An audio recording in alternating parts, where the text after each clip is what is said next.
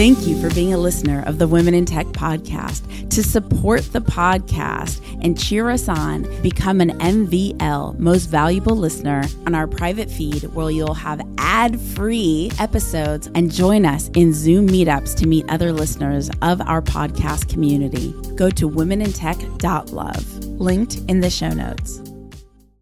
I knew nobody, like literally. I was in the middle of nowhere with no community bonds. And now I feel I have successfully overcome that. Friends and peers. And without that support, I would not get to where we are today. Three, two, one. My name is Espree Devora, host of the Women in Tech Show. The show means a lot to me. The reason why I wanted to create the Women in Tech show is I wanted to create a positive piece of content, something where people can listen and say, if she can do it, so can I. I am Mike Veldhuis, business owner of the Dutch IT company Nalta and podcaster from the Netherlands. I just love the Women in Tech podcast by the talented Espree Devora. It's made with passion and creativity. It gives insight into the world of inspirational women from all around the globe, but most of all, it's fun to listen to. Espree Devora truly is the girl who gets it done.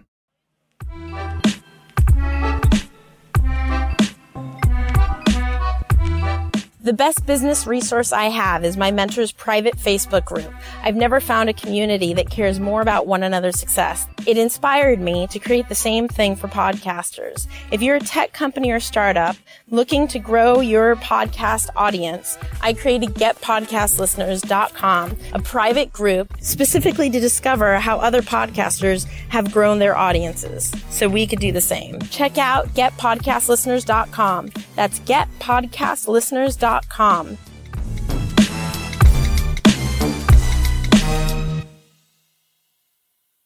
Hi, I'm Espree Devora, host of the We Are LA Tech podcast, born and raised in LA. Together, we are unifying and celebrating the Los Angeles tech community. Join us. Half the people walked in and walked out. They didn't even want anything to do with me. There is literally nothing that's standing in the way except for yourself. The partner came to us and said, Hey, I'll give you a million bucks right now. This is where I've always wanted to be, Los Angeles. Subscribe to We Are LA Tech wherever you get your podcasts.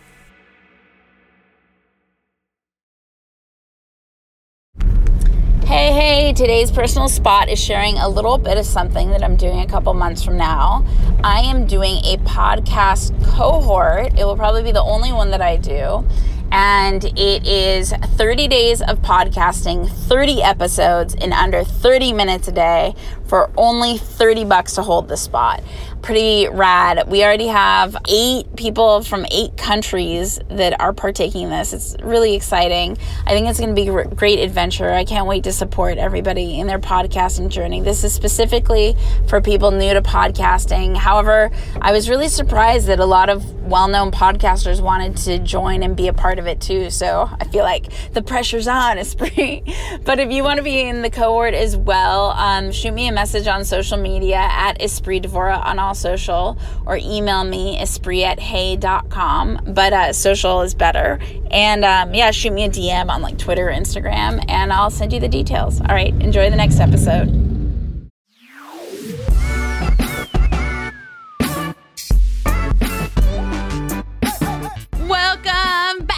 Women in Tech podcast, celebrating women in tech around the world. So excited for our next guest, absolutely passionate about technology. Jane coming at us from Russia. Hey, Jane. Hey, Espree. I'm seriously flattered to be here. I'm so excited to have you here and I'm so like thrilled about how passionate you are about technology. So much so your social handle is even UI breakfast. Can you tell us what inspired that social handle and when you created it? It's the name of my consulting brand and then the name of the podcast show that I run. It's been there for many years since 2012 in fact. So was based on one of my services that I offered. And uh, yeah, I just decided that this domain name sounds cool and picked it up. And tell us about your podcast. It's a show uh, for UI UX designers, product people, and SaaS people. And it's been out there for many years again, since 2013 or 14, probably 14. It, we just crossed 2 million downloads last year. And I'm pretty amazed how it turned from something I just wanted to get comfortable with the media in the beginning. And it was very sporadic and uh, free form and turned this into a thing of its own. And uh, right now it's going out every two weeks, and I can't think about stopping it because it's a thing. So I want to dive deeper into your podcast, but before we do, let's have the formal introduction. Can you tell us a little bit about who you are and what you do? My name is Jane Portman, and I am co founder of Userlist, an email automation tool built specifically for SaaS companies. That's my full time job, and we've been doing it for four years. Previously, I used to do UI UX consulting, working with other SaaS companies, also writing books, uh, doing a podcast, just getting the design word out there. These days, uh, all I do is mostly marketing and uh, spreading the word about email automation. I really didn't think about what I was getting into, but yeah, that's that's that's what I do these days. I'm so excited to get into your story. We'll start by talking about your podcast, and then we're going to talk about Userlist, and then we'll go back into the history of you even becoming exposed to the world of technology and how you pursued it. So let's start with your podcast. When did you start podcasting? Goes back to the fall of 2014. And uh, yeah, I bought a mic and I just wanted to have some conversations and was totally uncomfortable. And then I started exploring the medium, which turned into a more or less regular publication. These days, it goes out like clockwork. I've got a podcast manager helping me. We've been taking sponsorships for the last probably four years, and it's it's it's a nice uh, nice way to, as they say, go give back to the community provide exposure, have meaningful conversations with people I don't know. And it's my so, sort of my way of networking that also provides value for the rest of the world. I mean, you and I started podcasting around the same time, and podcasting was not popular then. Not even just what inspired you to create a podcast, but why podcasting and not one of the other platforms that was more uh, adopted at the time? I was a heavy consumer of podcasts back then, and I really loved the voices that I heard and how they impacted my life and how they taught me things. So it was another medium, and I also did blog and I also did uh, other things, but somehow this particular way, uh, it's it's a relatively mm, low effort way of putting stuff out regularly. I I think I mean, for me at least, it's easier to get on a call with a, with someone and have a nice, enjoyable chat. So it stuck because wasn't too hard, and I could uh, do other things with my career while just having it and letting it grow. I guess that's why it lasted so long. And the hardest thing in our industry is listener growth. I know the biggest question everybody asks is what mic I should get, but the at once you become a, a, especially a professional podcaster, but even hobbyist podcasters ask, you know, how do how do I get more listeners? How to get more listeners? It's such an amazing accolade that you have crossed over 2 million listeners I, every first of all before i even go further can you shout out where everybody could find your podcast again it's uibreakfast.com slash podcast and you can just search your platform of choice for for UI Breakfast and you're gonna find it perfect uh, so what was your kind of secret formula in crossing that accolade for everybody listening that aspires to have a podcast as well? I would like first to mention that it's not 2 million listeners. Uh, it's probably like 10,000 or so, but it's uh, 2 million downloads over the lifetime. That's the kind of vanity metric uh, we can Got boast. it. You can that counts. that is still incredible. Listen, the normal, this is true. I'm not making this up. The average listener count for quote unquote a successful podcast, you are lucky if you have 130 listeners a month. That is like an industry number. So 10,000 listeners a month is incredible. 2 million, I don't care. I think it's amazing. What were the things that you took action on in order to reach that accolade? There was no specific promotion that could help move the needle immediately. And it's more or less just lots of years of uh, deliberate, uh, regular work.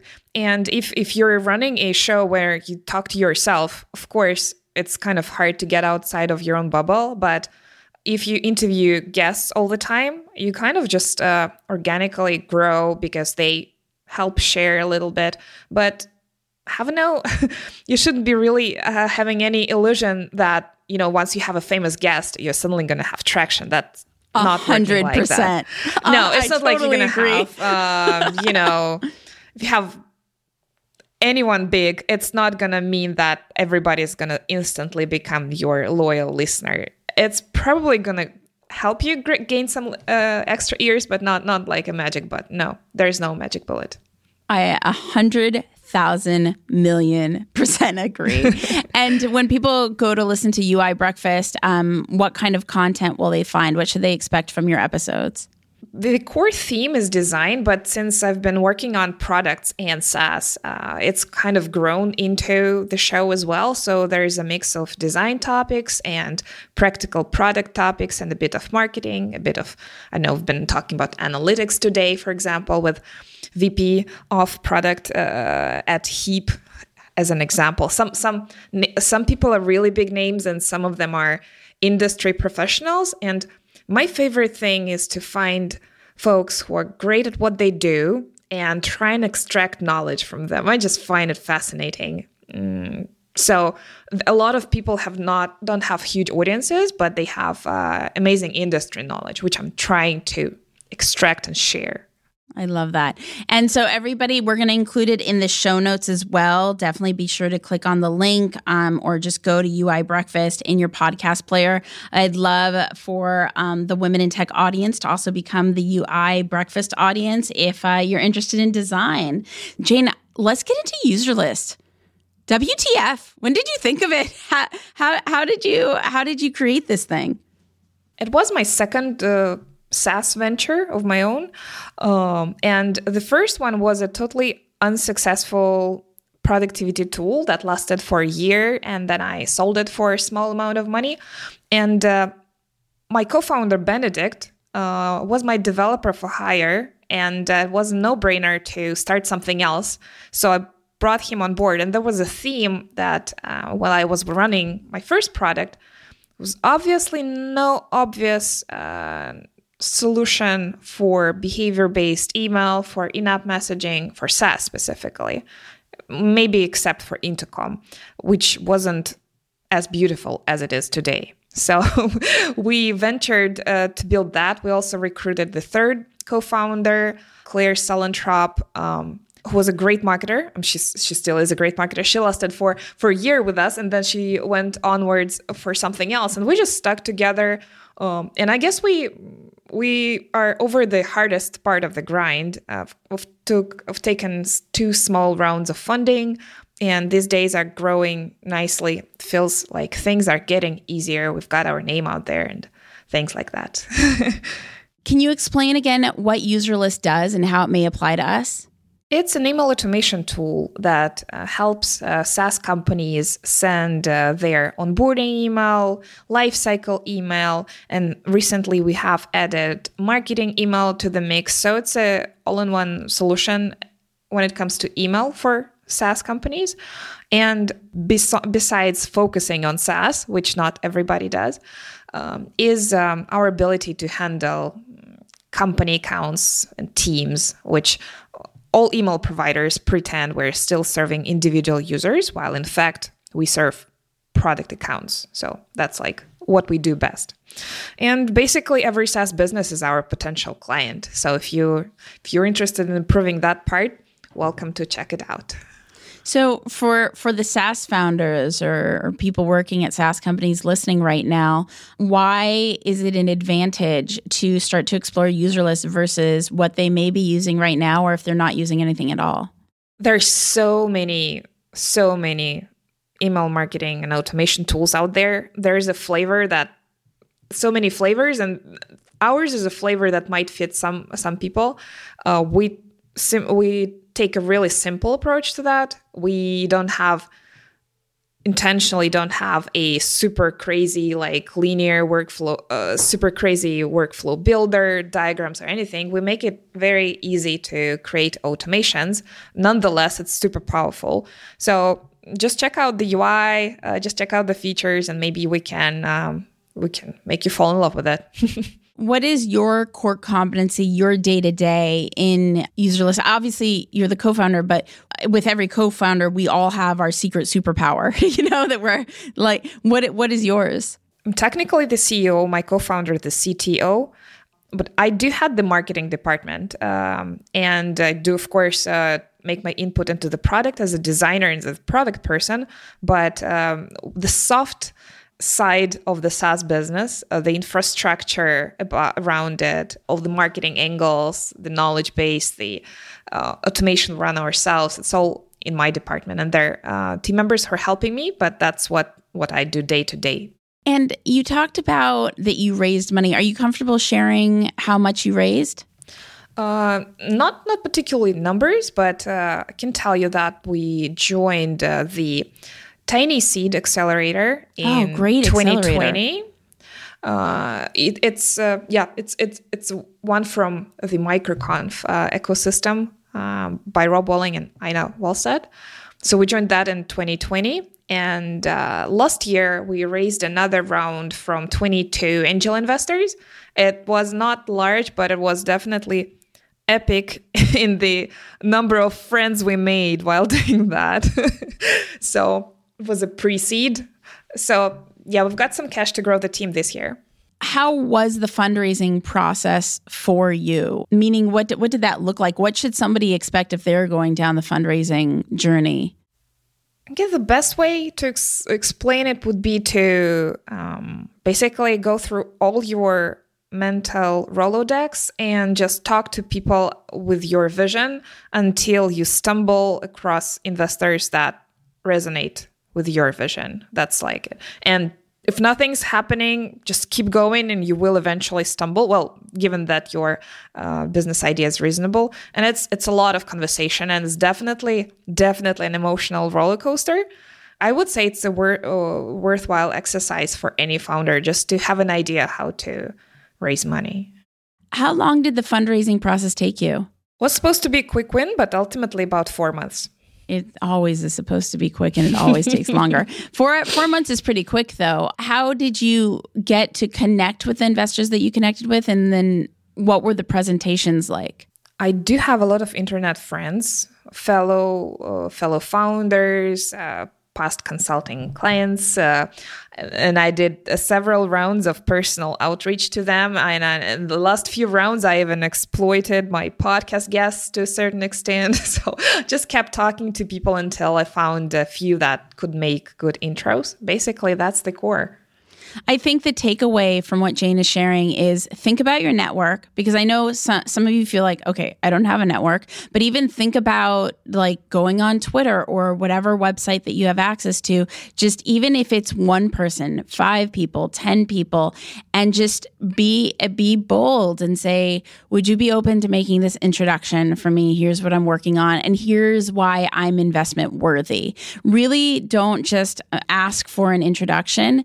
Come to an an introduction from a place where you respect the introduction. And speaking of respecting the introduction, Userlist, as you mentioned earlier, had really already started to get some traction and get the word out and um, garner like this is a, a quality um, product. How did you get the word out in the very beginning? Ooh, just uh, just bu- sort of building in public, telling, uh, talking about our process, leveraging what what we can do well. And both myself and Benedict are avid podcasters, so we we went on other people's shows, talked about it. That was like one of the big channels. There's some shows that gave more exposure than the others. Indie Hackers was a big one, brought a lot of eyeballs to us at some point. Um, no magic bullet, as always. Um, going back to fundraising, if I may add a little bit, there are different journeys and shortcuts uh, and paths you can take. And for us, we are in the email marketing space, which is super busy. So there are some funds like I don't know Sahil's VC fund and stuff like that, where you can take money from him and he can also open a lot of doors for us.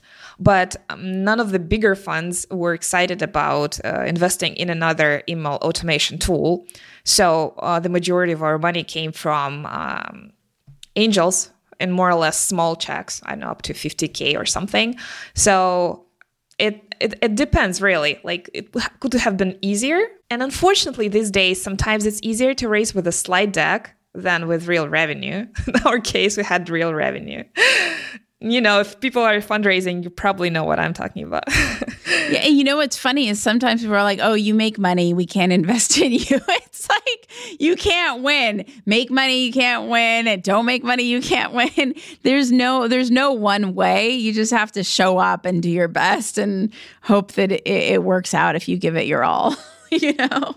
Uh, you talked a little bit about part of your network had become your podcast guests. What are some of the other ways related to business outside of listener growth that a podcast can be valuable? Because I think this is something most people do not think about. They they constantly want to be the next Joe Rogan. yeah, I don't think you should be like I run two shows actually, and one uh, another one is called Better Done Than Perfect, and we launched it in November 2020. So it's fairly new, and I'm watching listener numbers, and I'm like, oh my goodness, it's gonna take ages to uh, pro- uh, properly grow it.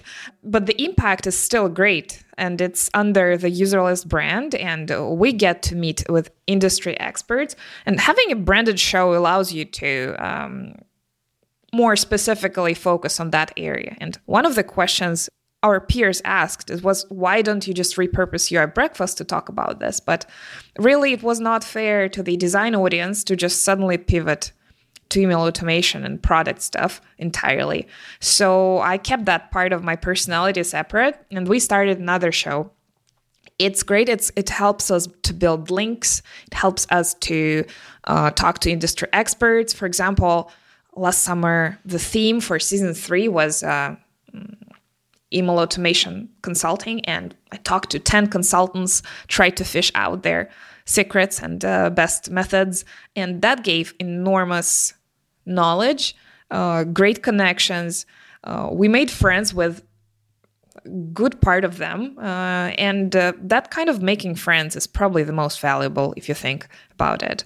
And uh, great content is another one. It doesn't have to be great content at the million people scale, it can be still great 100%. And you mentioned that you've been featured in Growing Userlist. One of the things you did is you and your co founder were featured guests on other podcasts. Were those pre existing relationships that you had to be able to be on those shows, or how did you find the opportunities to guest on other podcasts?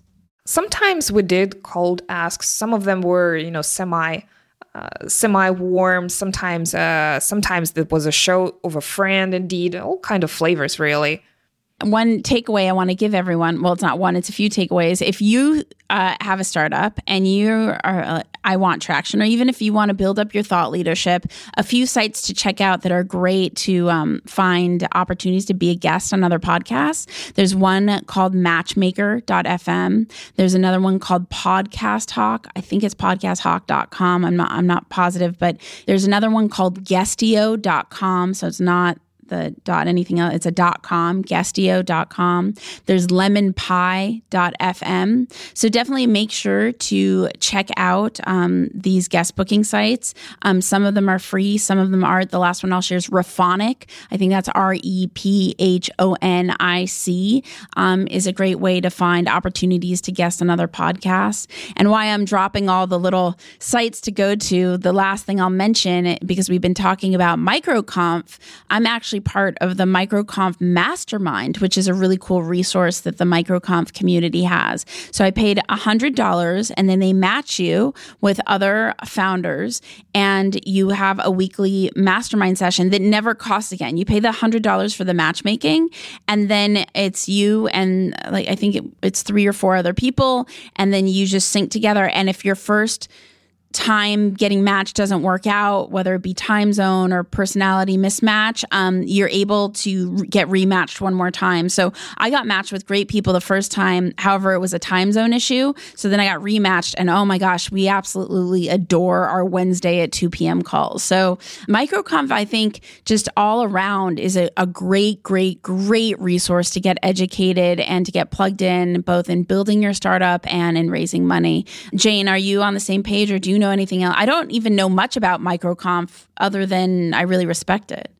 Um, totally. And uh, one of the problems that people face is not knowing anyone online and you know working on stuff alone and communities are there to help but mastermind groups have been with me since the very beginning and these are the best long lasting c- connections and you should absolutely get on one if you aren't yet Yeah, even remember Jane was talking about how um, she reached out to some people she knew in her network and that and asked and started to ask for introductions. So if you're like, I don't have a network, well, now you do because you just go to MicroConf, you sign up for the mastermind or their other networking opportunities, and all of a sudden you start to build relationships and start to build a network. So, so just because you're starting wherever you're starting, and I know all of you are all across the board, but for those of you that feel like Espree, I don't, I don't have the access you have. Like there are these incredible organizations that are respected and trusted. Rob Walling is a really passionate, integrity-driven um, entrepreneur.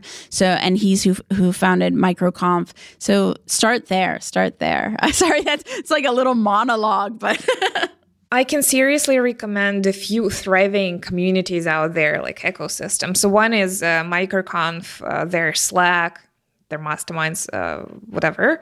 Um, the other is indiehackers.com, also has an amazing uh, place of people to meet new people and talk about product. Another one is um, product led growth community. They are more for like advanced product managers, from what I can understand, but they have a thriving Slack as well, and you can ask and talk about all things product there.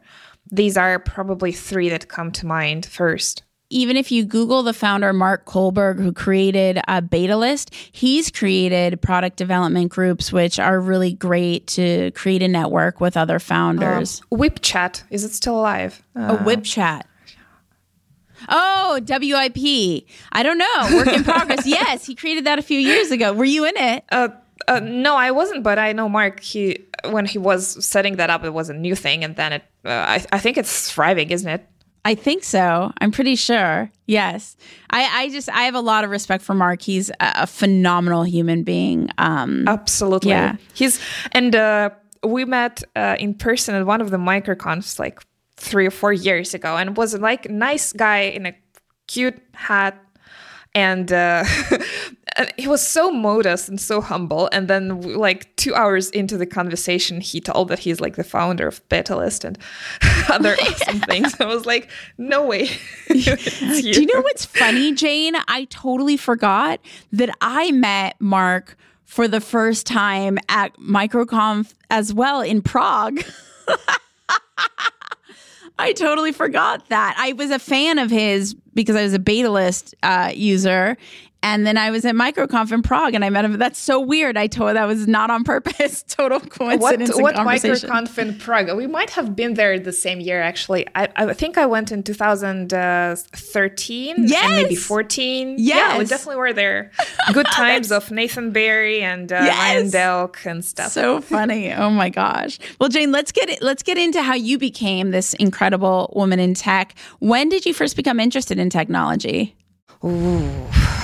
So the story goes I was a very nerdy kid growing if you want to hear like the whole story from the early uh, very nerdy kid uh, studying english studying math and um, I know some interest in design, but not too much. Uh, and then when I was 16, I won a scholarship and went uh, to South Carolina from Russia to, to be an exchange student. Um, in, an exchange program for a year. And in that American high school, I didn't do much math or physics there because it was like it was a little easier than it was in Russia, to be honest. But there were amazing art classes, and that's when I got into design. I got my hands on Photoshop for the first time and did some works. And when I came back, mm, I, I got a summer job as a very junior designer in an agency. And that was like my entry point into the industry. And then over the years, I was uh, freelancing, I was going through college, but all the same time, I was part time working in the same great agency. And I grew into a creative director by the time I was 25 that's like the first chapter. Had the side gigs doing packaging, UI, UX, I know, whatever, not really. And then when I was 25, I was sitting home with my first kid, mature uh, maternity leave, and I I was very tired of managing people, and it was just everything. Um, and I wanted to venture out online, and I started freelancing as a, as a solo consultant. So I had uh, great UI UX chops good English, but no knowledge of how anything works. Um, it started from uh, Upwork, which was called Odesk back then. Spent a year there. Then I swore that I'm not going to go back there again. And um, I listened to Nathan Barry. He recommended to write a book to build authority and he had a book called Authority. So I read that and I wrote my first book that was live in 2013. Oh, I love uh, how much action. I Jane, I got I got all the same information and did not take the same action. Oh, that's I'm so I, I don't know if this is the the uh, uh, terrible world tease, but I'm like so proud of the younger you that took action. I didn't. This is yes, yes to you writing a book. Did, did, pause on that just for a second. How did you go about writing the book? What did you use? How, I mean, this is a really big deal that you did it. I just I honestly remember I was driving my Nissan Note with a baby in the back. Um, um, for the context, I have three kids now. So I was driving my Nissan Note and um, I was listening to a podcast and I, I heard Nathan talk so in such an inspiring manner how how book can change your life. And I was like I can I can do this. Like you know I'm not a native speaker. I'm really scared of writing but I can probably do it. And I and I did. Uh, so um, I picked a topic and Nathan did not back then uh, do a great job explaining how to build useful stuff but Authority gave amazing marketing roadmap. And I made zero dollars, not zero dollars, but very little money with that first one. But it opened a lot of doors for consulting, for meeting people. Uh, the way I got my first uh, email subscribers was through a deals site where I submitted the book, and uh, those people came and got their free chapter that was like my very very seedling of of you mailing list back then. Uh, I did Mighty Deals. Mighty Deals. I feel like we're on a nostalgic. Like I feel like you're taking me through my tech journey. yeah, uh, it was uh, AppSumo was a, was hard to get in. Even you know, it like was, Mighty Deals yeah. was more liberal. It was more for uh, you know design assets and design yeah. books and. Um, but yeah, how did you first- before you move forward? how did you write it, Jane? Like how did you? How did did you sit at a computer? Did you just have Word open? Did you have a writing a book is is really hard. How did you write it? I picked a topic uh, was called mastering app presentation. I was focusing on mobile apps back, back then as a designer, and I thought that it's a pretty overlooked topic how to present your mockups and your designs. So I just sat down, and I had so much to share. Um, not too many people cared about it, but uh, I just wrote the body of the book following his method, uh, like sit down every day and write Barry. a thousand words. Yes, yeah. yes, or sit down every day and write a thousand words. And I did that. And the bulk of the book was like, I don't know, 20, 25 K words, not too much really. And the way I made sure it's it's not horrible is that I hired an editor uh, to make sure I'm not committing a crime in English or in writing. And she said it's fine. Like uh, there was some editing, but it wasn't brutal. And uh, that's how it got out. And then, you know, generated the PDF, used Gumroad, etc. And uh, fast forward, I also did that um, a few more times after that. Wait, no, no, and- no fast forward. You say generated the PDF, use Gumroad as though I'd never like to make assumptions about our audience that they know what that means. So, okay. So you generated the PDF and then you uploaded the PDF and you decided the platform you would sell it on would be Gumroad. Is that right? Yeah, that's right. But there's a whole marketing journey that's around, mm, you know, building a book. You have to warm up, build your email list, warm it up, do the launch, uh, feed the sample chapters there, all the drill, you know, the launch week, the discounts, everything. Nathan mm, described it really well, uh, like step by step on how to do that. So I just followed his advice there. Okay, so now you uploaded Gumroad. Now you've done it several times. I know you want to get ahead. I just want to make sure everyone is getting all the the secret gems, you know? So and then and now you've written several times and continue forward there. Um, yeah, that book didn't get many sales. I was in Justin Jackson's community back then, um, so that's actually Justin where Jackson, I met. yes. Yeah. Product people, best Yeah. for my first podcast ever. I even sponsored it back in the day with my startup then. yeah, to- memory lane, really. It really is So- memory lane with you. I feel like we should have met met one another years ago. well, we did. We just didn't see each other, I guess, uh, in Prague. and uh, I met Benedict, my current co-founder, there, but we just stayed friend for uh, friends for many more years until we ventured together on the journey. And um, yeah, another big uh, collaboration was with InVision, um, maybe. And I just kept going with the consulting, with the podcast, with you know building authority online in, in the field of design. And then it was a great collaboration with InVision that made like a difference in, in my uh, mailing list dynamic and everything. Uh, they approached me to write a book for them, and I did.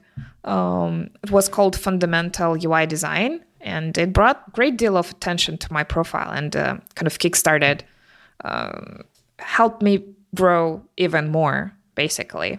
So is that what you would so, yeah. suggest? You would suggest partnering with another company in order to get that traction for your book?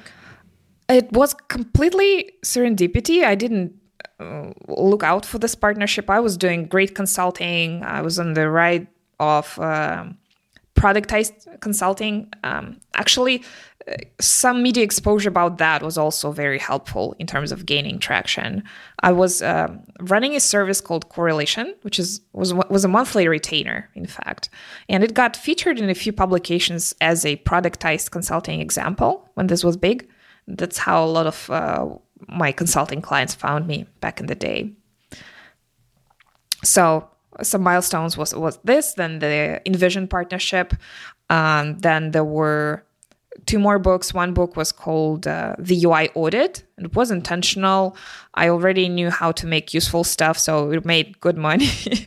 and then um, the last one, probably in 2000, I don't know, 18 or 19, was about productized consulting itself, and it was not super intentional. But it ended up being very helpful and popular because I knew what I was talking about and I had much to share about this was like a little very actionable book uh, 10000 words not much fluff but very actionable like paint by numbers advice And have So- you maintained selling them all on Gumroad? Yeah that was my platform and still is for selling digital products And so you've never created a, a physical book. It's always been an ebook. Is that accurate? that's correct yeah So exciting. See, this is, and one last question that could serve everyone. Has your writing process changed at all from the first book to your later books? yeah not not dramatically um, and editing is an important one um, but the, the key if i were to write a book these days i would be more intentional uh, about making it useful running it by people more And rob fitzpatrick has a great process about it um, his i haven't read it myself but he has a great new book uh, how to write useful books or something like that and he has uh, software coming with it that helps you collect feedback from readers. So if I were to write something, I would probably follow that. If you make your book useful, that's the key. And a lot of books out there are not super useful, and it's still fine because you can still build authority. You can make a perfectly amazing, useful book from from scratch, um, from day one, like without trying. So just iterate. Just everybody listening, I'm telling you, I discovered that writing a book was really important at the same time Jane did, and I did not do it. So do it. Like like leave this podcast episode go look at these resources. She talked about authority from Nathan Barry. She talked about how to write useful books with Rob Fitzpatrick. She talked about Gumroad. She talked about partnering with a company. She talked about having a sample chapter on a deal site. Just do your exploration, but just like just do it. Don't feel like I mean, you could There's, feel um, on yeah, go ahead. There's one more stage of research I would not skip, and uh, there's a certain process called Sales Safari. Um, you can head over to, I believe these days it's stackingthebricks.com. It's Amy Hoy and Alex Hillman, previously 30 by 500. They have a methodology where you research what your target audience cares about in forums and other places. Um, I would not skip that. And can you repeat it again? You said it's stacking the bricks. Yes, stackingthebricks.com, I believe. Awesome. And what were the names of them again? Uh, Amy Hoy and Alex Hillman are the two folks behind this. Perfect. So you write your book and you're just already so badass. Continue to take us through your journey in, in developing your career in technology. Well, I was a consultant uh, that time, focusing on web applications, B2B, f- helping others, and I learned so much about the businesses I really wanted to have my own, really. but uh, it's it's not an easy one. Uh, so the first one was a complete flop. It was called uh, Tiny Reminder. It was founded in the fall of 2016. Was a form builder with baked in email notifications that could help you like collect something from a person and until they submit a form it would nag them with emails like that's the me- mechanics. And uh, my mistakes be- be- behind that was that it was completely generic. It didn't have a specific use case. It was neither for lawyers nor for content producers. It was just generic. And i never really found a marketing angle for it. So it was a freemium. We had like a thousand users but none of them converted. Not too many at least. And it was a pretty sad story. There was an acquisition offer that came along. I instantly it was like a litmus test i was instantly so excited to get it off my shoulders That is so that- exciting. um, and uh, was actually AppSumo approached me. They wanted to make it part of their portfolio. Right. And what's funny, the acquisition fell through. We never really uh, made it happen, but it was obvious that I don't want to keep doing it. And instantly, the idea for userlist was born, and uh, I just went full swing. Registered userlist.io was available. I was like, wow, such an amazing name. Why is it available? And uh, recruited co founders. It just started going. I know we've brought up AppSumo a few times for anyone who doesn't know AppSumo, and I feel like a lot of people in our audience do. But just in case, it's just a daily deal site for really awesome software. I'm on AppSumo pretty frequently. There's a great section on AppSumo. Oh, you get so you get uh, um, software at a lifetime deal or at a discounted rate. And they even have a section that's free. So if you go to their browse area and click free, you could snag some some software for free as well. It's it's definitely a site to be plugged into. If you if you're receiving affiliate revenue from them, I'm gonna say some bad things now. Is it okay? That's a, that yeah, go for it. so for SaaS founders, uh, AppSumo deals can be a kiss of death uh, because you sell uh, lifetime deals, and uh, the crowd is not all, always qualified to use your product. That's that's one thing, and another. uh, Lifetime deals are not sustainable if your business is uh, resource heavy. Like Userlist would never go in there because we have high uh, operating and uh, data costs. Um, but for some tools, it, it, it really is a wonderful explosion of uh, influx an influx of new customers. So it really depends. Also, usually means like doing support nonstop for I don't know few weeks. like, Yeah. I mean, I really appreciate the transparency from a consumer point of view and from a builder point of view. Um, completely opposite perceptions because I'm like, yes, I get awesome deals on software and builders like, and I just went bust because of your awesome deals on software. The the uh, the crowd it's not always like roses and unicorns and some people maybe not happy like because of the lifetime nature you have to put up like guarding rails and stuff to not like go completely bankrupt.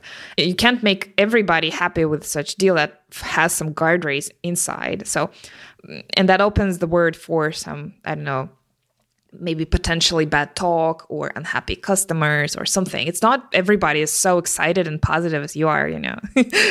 I appreciate you saying that. And I actually think it brings up a really great point about pricing.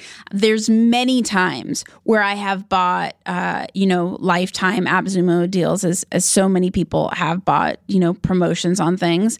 And I wonder, like does this company respect themselves? How can they possibly survive if if this is all i had to pay to have their product in for a lifetime? Let's talk about pricing because i think especially uh, you know in, in some in some of our heads we feel a lot of pricing conflicts like i know that i do. I feel like oh, i don't want to charge too much for things because i don't want my stuff to be inaccessible or i feel bad or blah blah blah. Like at the end of the day it costs a certain amount to make something and you have to charge more than what it costs. Like that's the baseline. um, but we don't think about that. At least I don't. I become very emotional. There's times I've been in the red because I'm so emotional. And there's also things in, in our world of technology where, you know, these companies make it popularized not charging at all and having freemium models and just raising money till the end of time. What are your viewpoints on pricing for profitable sustain- sustainability? I have so so many thoughts. I don't even know where to start there. But yeah, you're saying right. We often think that buyers, uh, customers are rational and they're going to prefer a better value for the money, but that's not always so. And vice versa. Um, we make aspirational purchases all the time.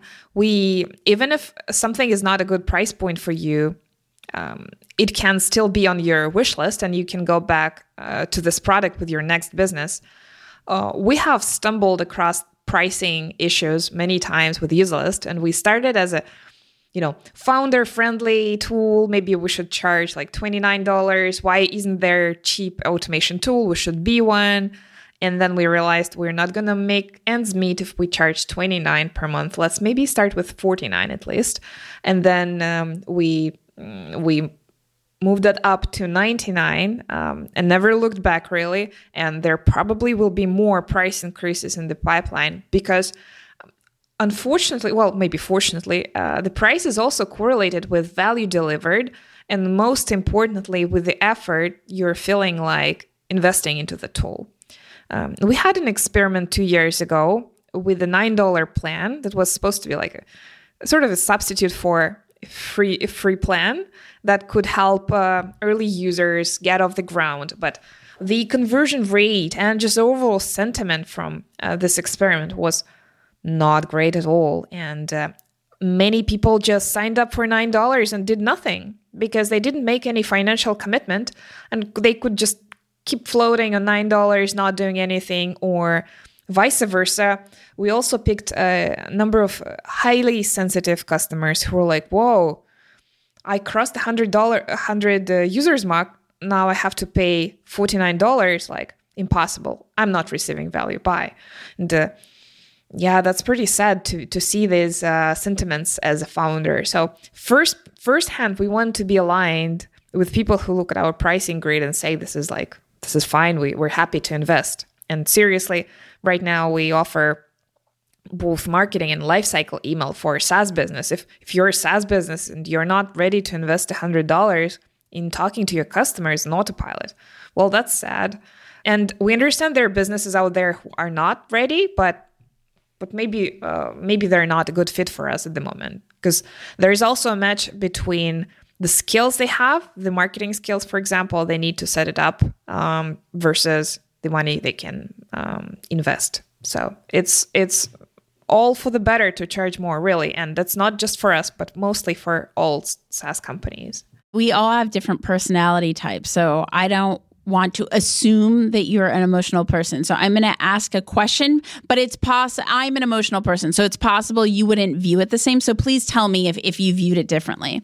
I'll say it like this. If I were in your shoes, right? So this is me.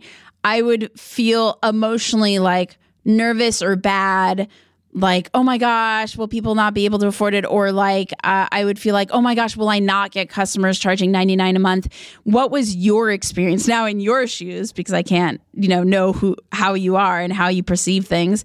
What was your experience in charging higher? Did you have any resistance or was it comfortable for you? Uh, we didn't have any flashback from uh, the from potential customers, at least uh, not in big amounts for sure, and uh, it felt very like a very smooth and comfortable transition. We were also shifting the entire pricing model at that time. We switched from tiered pricing um, that was based on the number of users. So it was like um, 49, 99, 249, and, uh, and above. And uh, shift, like when you cross that um, level, of upgrade, you're like two users above the limit and you're suddenly charged much more. It was a miserable transition for both ourselves because we felt guilty charging more for like a, a very small difference, and for them too, for the customers as well, because it was mm, pretty hard to justify this jump. So we transitioned to volume based, uh, flexible pricing, which was, you know, boiling the frog by gradually, as someone says. And it was such a dramatic improvement. It was also automated, so there was no more manual switching. So it was mm, done together with that $99 shift, and uh, uh, it was absolutely a positive experience. Can't say anything. As you're an emotional human being, don't start a SaaS like your kid gets. so is that is that the moral of the story? If you're emotional, do not start a SaaS uh, you probably will get more um, emotionally mature as you go. We've been in this game for four years, and I, I, I absolutely promise you, we have uh, absolutely become more uh, calm and uh, you know. Um, at peace with the reality when uh, you have limited resources, uh, you have uh, feedback which can be controversial, which can be emotionally colored, and uh, you have to deal with all these things daily. You have to get at peace with that somehow. I, th- I think the one thing that a lot of people forget when they're building their company is you're not just building the product, you're also building a customer support experience. and that's a whole, that's that sometimes that's way more responsibility and way more time than even the product itself. If you compare info products and SaaS and don't go into SaaS. It is um, one thing to make an emotional purchase of a book, and it's completely different story to justify, um, you know, value for somebody to pay monthly. Because we can buy a book emotionally, but we don't usually emotionally pay for something month per month, right? It's a completely different dynamic. And uh, one of my friends, Jarrod Drysdale, compared that basically, if you run info products, you can, yeah, it's not recurring per se, but you can launch a new book every year. You'll be fine financially. It will be a very similar effect, but you will not have to deal with any of the problems that SaaS companies have tech support, uh, you know, acquisition, retention. Oh my goodness. Don't even start. The list goes on. Um, what is a huge obstacle that you've successfully overcome in your career? Oh, well, one of them was uh, probably when I started out in 20, uh, 2012 was I knew nobody, like literally I was in the middle of nowhere with no community bonds. And now I feel I have successfully overcome that. Friends and peers. And without that support, I would not get to where we are today. And how did you start to create that in 2012? What was the very first thing that you started to do, or how did you start to think that started to, to that later, when you look back, was your first shift? Um, well, I started uh, client work on on the marketplace at Upwork, and uh, that's how I met a few people, and um, I made friends with some of the clients. It's not, uh, it's probably an exception to the rule, but uh, one of them uh, from Australia was really uh, sort of an early mentor for me, and he was the one who looked at my consulting website and told me, "Oh, Jane, your copywriting is really bad. You need to go to Copy Hackers." I'm like, why is it bad? I'm not making like grammatic error mistakes or anything. And he was like but no it's not about that. And then and that's how i went you know got acquainted with the, the, whole world of business copywriting and how important it is. And i managed to, to do like 12 years of my career and not understand it really so that was cool. You know, another similarity, uh, I think that's a really good point, and something that's never been brought up on the podcast either is in order to start forming a network and building up your career, going to the freelancer sites like Upwork, like Fiverr. When I was first teaching myself keyword research for SEO optimization early in my career, I used to do keyword reports on Fiverr. And guess mm. who one of my hmm. clients was? Ready? Tell tell us. Yes, please. Ramit Sethi. Oh. and so and this is before he became the what is it? I will teach you to be rich guy or whatever. He was just figuring out his career too. so um you never know who you'll end up meeting that just just show up to yourself, find out what's out there. There's no one path. Um, Jane, what's the best piece of advice? You, you oh, want to hear ahead. you hear, want to hear another fun story. So that Australian client, he was um selling, you know, his agency services, and one of his clients was guess who? Uh, Joanna Wiebe of Copy Hackers. Wow. and, uh, and uh, yeah, that was way past I I knew about their business and how awesome they were. And then in 2000, uh, I don't know, 14. Um, we made an investment with my husband and I. We went to Vegas. We flew into uh, MicroConf and I met Joanna in person and I was like, Joanna, you might not really remember, but you know, two years ago I was designing this UI for you. And she was like, whoa. And uh, it was fun, definitely. Uh, it's just, it, this world can be magic if we allow it to be. What? Absolutely. What's a piece of advice that you've gotten that's really helped propel you in your career? Well, that that that advice about uh, copywriting for sure, like I mentioned. um, another another great life changing article is by Patrick McKenzie. I think it's called uh, "How I um, Transitioned from Being a Hundred Dollar an Hour Developer to Five Thousand Dollar a Week Consultant." It basically established fundamentals of value based pricing and why you should ditch hourly and why you should charge more. So that was really fundamental for my consulting career. I love that. And we'll include the link in the show notes. Uh, mm-hmm. Where can mm-hmm. people Still find there? where can people find you, Jane? Online. Um, it's uh, uibreakfast.com for anything uh, podcast and personal related. It's userlist.com if you want to see what our work looks like in the wild. Um, it's uh, UI breakfast and better done than perfect uh, for the shows, and it's it's UI breakfast at uh, Twitter. So, a couple last questions, nerdy questions. One, aside from Userlist, of course, what is your favorite software or mobile app or website?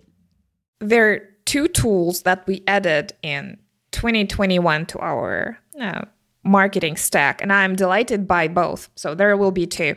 One is Pitch for designing presentations, and as a designer, I'm I hate presentation software with all my guts, and somehow they were able to inspire me with their um, flow, with their templates, and with their tool. That is that is a delight.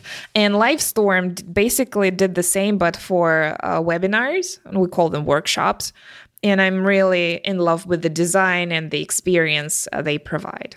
What's the URL of Pitch and the URL of Livestorm? Pitch.com for pitch, and it's livestorm.co. And um, a book that you recommend we read? It could be personal, professional. A book. Um, can I do a few? Yes, please. okay, uh, like uh, Anti Fragile by Nassim Taleb is great. Start with Why by Simon Sinek. Probably these are on the top of my mind. And if, like action oriented, The Mom Test by Rob Fitzpatrick is absolutely amazing. The mom test. I love that. Yeah. Can you tell us a little, uh, just really quickly, a little bit about each book? Anti-Fragile talks about um, big swan events, black swan events that happen all the time that we can't predict. So it's about making yourself and your business and your like perception less uh, less risk prone. And he talks, um, what my takeaway from it was the barbell strategy when you protect your bases really well and then you put very high uh, high bets on on the risky side of it and that kind of reflects what i've been doing and if you look at my journey, there's been so many failures. Everything is a mini failure, but you learn by doing and um, you make those entrepreneurial risks all the time. But the bases are always protected. You have, you know, have your savings, you have your consulting to fall back to, and you can experiment safely. That's one.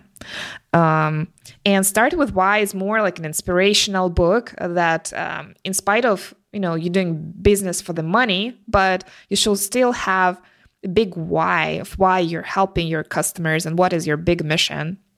And he has great examples in there about businesses that had a why and businesses that didn't. And those that who did have a why really flourished. Or maybe it's a survivor survivor basis uh, um, bias. I don't know, but still.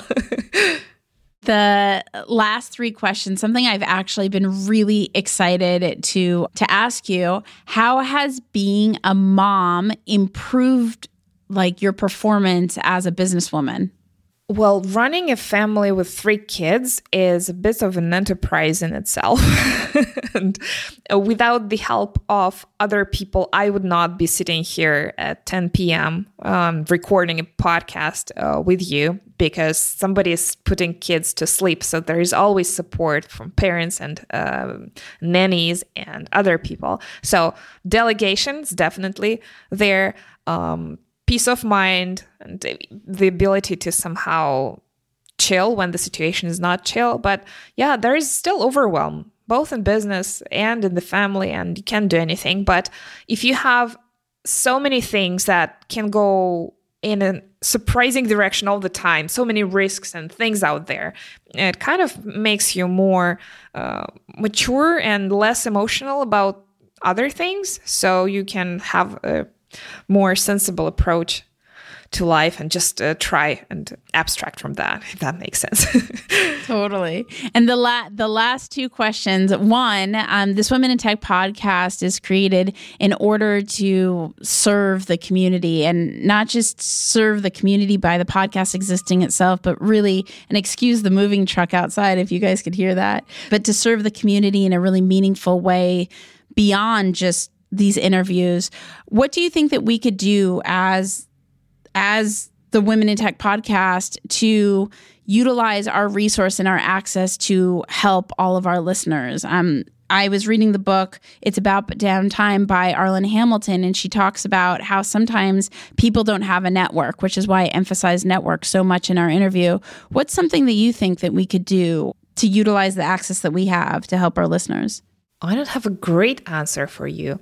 Um, as a mom, since we're sort of uh, transitioning from the previous question, I think young women, when they become mothers, they're suddenly faced with a huge burden of uh, domestic chores, uh, watching after the baby still, and, and the, the standards for parentship are so high these days. You're expected to, you know, bring your child up in the most creative and uh, you know high standard manner versus what they did 100 years ago let's say. And this enormous pressure is on on our shoulders and uh, but there is no village to raise a kid around us many times. And if i had a way to provide young entrepreneurs out there with childcare so that they can do their business um, and still be happy as a mother that would be great but i have no idea because this is so location dependent and uh, I'm lucky to to live in Russia where like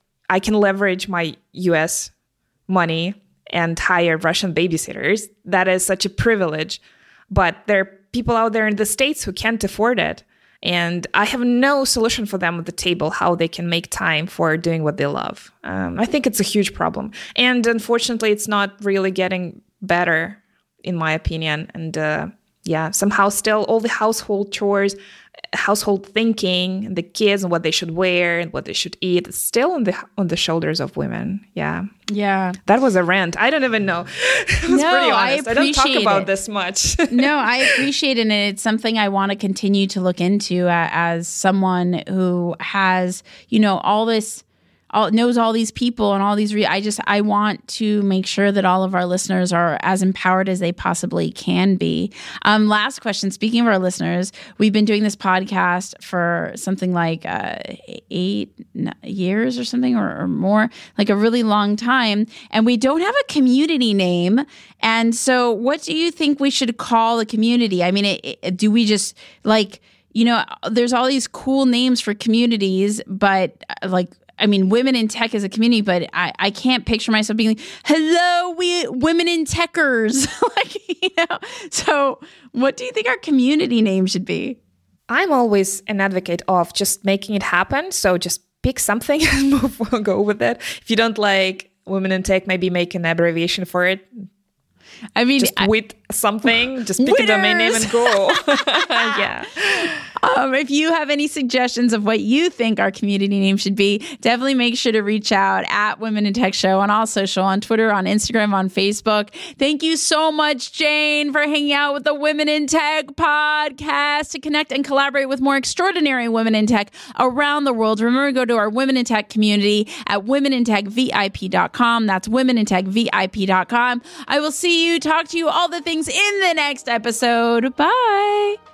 Thank you, Espree. Bye. Hey, it's Jane Portman, co founder of Userlist and host of UI Breakfast podcast. At Userlist, we help SaaS founders send better email. I'm based in Voronezh, Russia, and you're listening to Women in Tech. The Women in Tech podcast is hosted and produced by me, Espree Devora, with help from Janice Geronimo, edited by Corey Jennings, production and voiceover by Adam Carroll, and music from Jay Huffman Live and Epidemic Sound. The Women in Tech podcast is a We Are Tech.fm production.